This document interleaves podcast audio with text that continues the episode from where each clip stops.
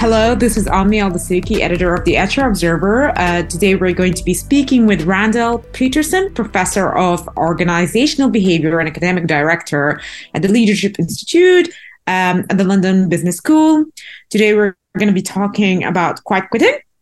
Welcome, Randall. It's good to have you here with us. Thank you, Ami. It's great to be here, and I'm looking forward to this. It's a really important topic. So we're going to talk. We're just going to get into it right away, and I wanted to ask you what are the trends we're looking for globally in terms of employees' continuity in the organization? Well, I mean, one should always be looking at things like official, actual turnover. Um, that has been so for a long time. Turnover is expensive, both in terms of the information and knowledge that walks out the door, but also the cost of replacement. And amount of turnover and quiet quitting are related.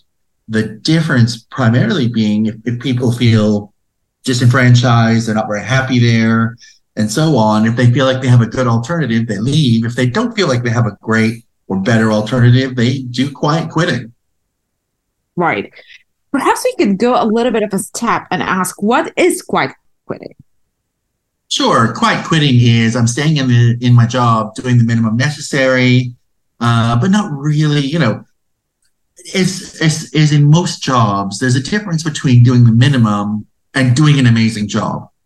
Um, and when people are motivated, engaged, they feel you know supported and respected, they work harder than they need to. And organizations that do that well, with on scale, do better. Right. So in that case, what could be the most important indicator that this particular employee is actually quite quitting. Yeah, you know, the thing is, they're not going to come right out and tell you because they don't want to be forced out and they don't want to, they, they don't feel like they have a great alternative, probably. So, some of the kind of more obvious things to look for is they just don't kind of buy into things. They finish stuff kind of to the deadline or maybe slightly late, but nothing that would provoke you know, a kind of serious uh, performance conversation. Um, they tend to isolate from the rest of the team. Um, and, you know, others may feel like they're having to take on some of that person's work. Now, the less obvious signs are things like they suddenly get very busy, so busy that they can never attend meetings, right? Or last minute things always come up. You know, always pleasant. They don't want to provoke a negative reaction, but they never really give to other people. They never really volunteer and they don't have time for the social chit chat network because, quite frankly, they're not invested. Um, you know, they don't suggest improvements in the workplace. Um, and the, I mean, the thing to really look for is the emotion contempt. Um, contempt is the one emotion that a working relationship and, quite frankly, a personal relationship really doesn't survive. You know, I can be angry at you.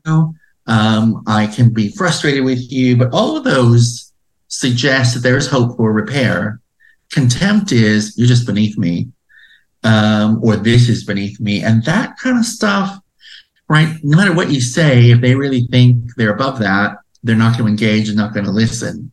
So, I mean, if you're really good at emotions, you might be able to detect some of that. But otherwise, look for these, particularly some of these subtle signs where people just don't do things, don't volunteer, you know, um, and are always so busy that they can't really join with the rest of the group. But isn't that a lot of people? Like, isn't that, I don't want to say a common trend, but it's a widespread trend in, across different organizations. Can we say that actually? Oh, sure. And in fact, the research on employee engagement over the last, you know, 50, 100 years in some parts of the world um, all show a very high level of employee disengagement in the workplace. It's a job. It's what I have to do. I'm not really thrilled about it, but it just it is what it is. Um, as opposed to I want to be here. Uh, I think I'm doing something that matters. I feel respected and valued. Um, and so, yeah, there are lots of people who are. I mean, this has always been a thing. I think it's been post pandemic we've really noticed it because it's even bigger and and people's options dried up in the in the pandemic. And so they didn't have options. So there was even more of it. And i hope we're starting to push that back again. But this is a long term problem not something that just emerged out of nowhere So, from a managerial perspective, what could be the strategies that leaders can implement to address and mitigate any workplace dysfunctions that could lead to quiet quitting? Yeah, you know, this one's really hard because the thing you have to do is find a way to get real feedback about what people really think. And, you know, asking them, they're not going to tell you because they don't want the hassle. And do they really fully trust, you know, that you're not going to say use it against you? So you've got to find other ways. This is what anonymous employee engagement surveys are all about. That's why every major organization on the planet, all around the world, is using them. Um, but it's also, you know, what are the other mechanisms you have for understanding what people really think? So exit interviews for those who are leaving are really important because probably the, whatever they express is probably also being expressed internally. Um, maybe they, those people don't have the best alternatives, but they probably feel the same. Um, and things like, um, you know, websites like Glassdoor, what do people actually say about working in this organization? Um, are really informative. And it's really hard when you're the boss to read some of this unfiltered, critical stuff um, and say, well, geez, there are all kinds of reasons for that. Well, and there may well be reasons for that, but you really got to try to find ways to address the things that people are responding to um, and why they don't feel engaged with the work. Some of it are actually personal, completely irrelevant to the organization, but perhaps that's how people are, or that's how their perspective of life is. Oh, sure. I mean, employee engagement is never 100%. Some people are determined to be unhappy, and and some people are just unreasonable. So you're always going for if I could get 70, 80, 90% of my people engaged, want to be there, giving their best, like you're way ahead of the crowd. Right. So, you know, you know, and that's the hard part, right? You want to defend yourself to the 10% who are unreasonable and they're unreasonable. Um, and so you're going for what really engages, motivates the bulk of the people here, knowing full well that you that you're never going to fully escape the, the criticism and it's going to hurt a little. In your experience, how does the alignment or actually lack of alignment between an employee's values and the organizational values could impact their likelihood to quite quit?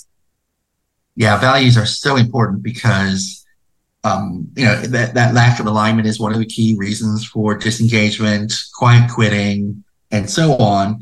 You know, if people believe that the organization is doing, trying to do the right thing. Okay, my boss might not be great, but I believe in this organization. That in itself helps to motivate the right kinds of behavior and engagement in what you're doing. Um, and so, you know, if, if, that's in place, that's really helpful. If it's not in place, then the only line of defense you have is great leadership and management within the firm. And that's hard to produce 100% of.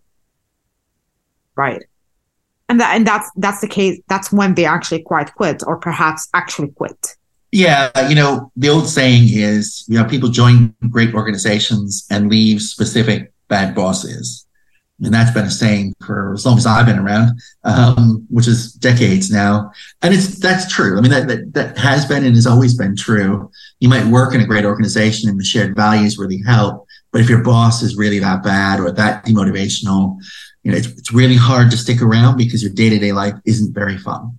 I just want to follow up by asking you why do companies keep bad bosses knowing that they can actually drive the workforce out? Yeah, I mean, it's totally logical, your question. The reality is, of course, no boss is perfect and people bring a variety of things to the table. And what tends to happen uh, is that a boss will tolerate one kind of difficult to work for a person because that person has a special skill. You know, whenever the client gets angry or upset, they have an ability to kind of grab them and bring them, bring them back in. Uh, whenever we really need to do a push on sales, this is the person who always drives it. Now, you should be asking how they drive it and whether the damage is increased, you know, when you look at all the demotivation around you. But what we tend to look at is when I said go, this person made it happen. Now, the way they treated everybody in the process creates, you know, medium and long term problems, but it saved my bacon, you know, it saved my reputation today. Um, and saving that reputation today gets me to tomorrow. And so we will tolerate people who produce amazing results who are bad to work with, bad to work for, as long as they're able to continue to intervene in those key moments. And that's what protects them. Right.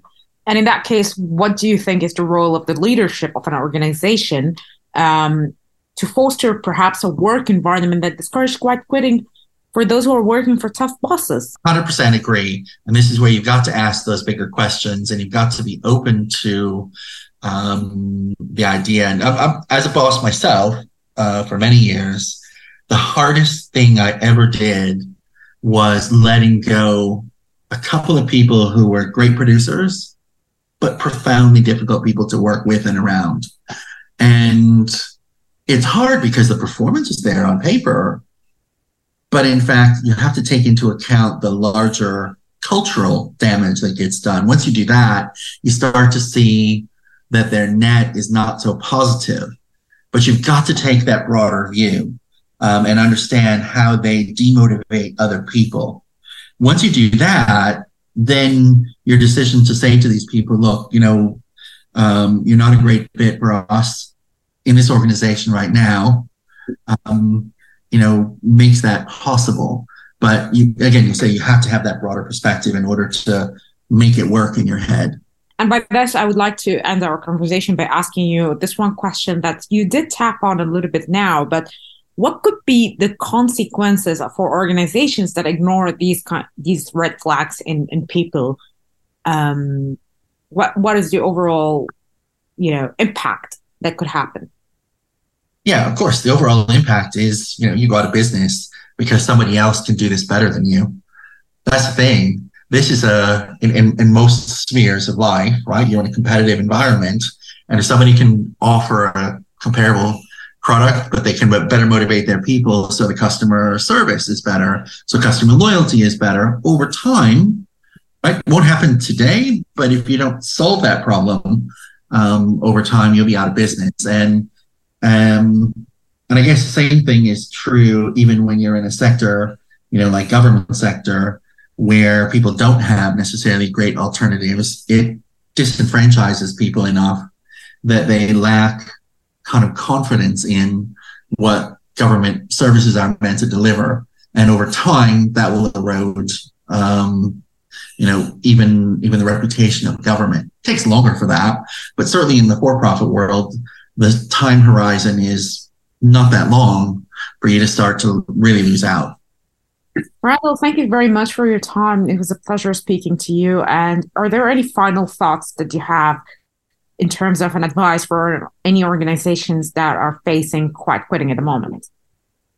Oh, sure. One last piece of advice, and that is because this isn't new, it's also not going to go away entirely. This is a kind of you know ongoing thing. One of my favorite sayings about motivation is, um, you know, they say that you know, this kind of process of motivating people doesn't last because the motivation wears off. But you know what? Bathing doesn't last either, but we still do it all the time because the, it, there's a reason for it. So you're going to have to keep thinking about this. It's not a kind of fix and move on. It's something you have to think about throughout your time in a leadership or management role. Right. Randall Peterson, thank you very much for your time. It was a pleasure speaking to you today. You're welcome. Pleasure to be here.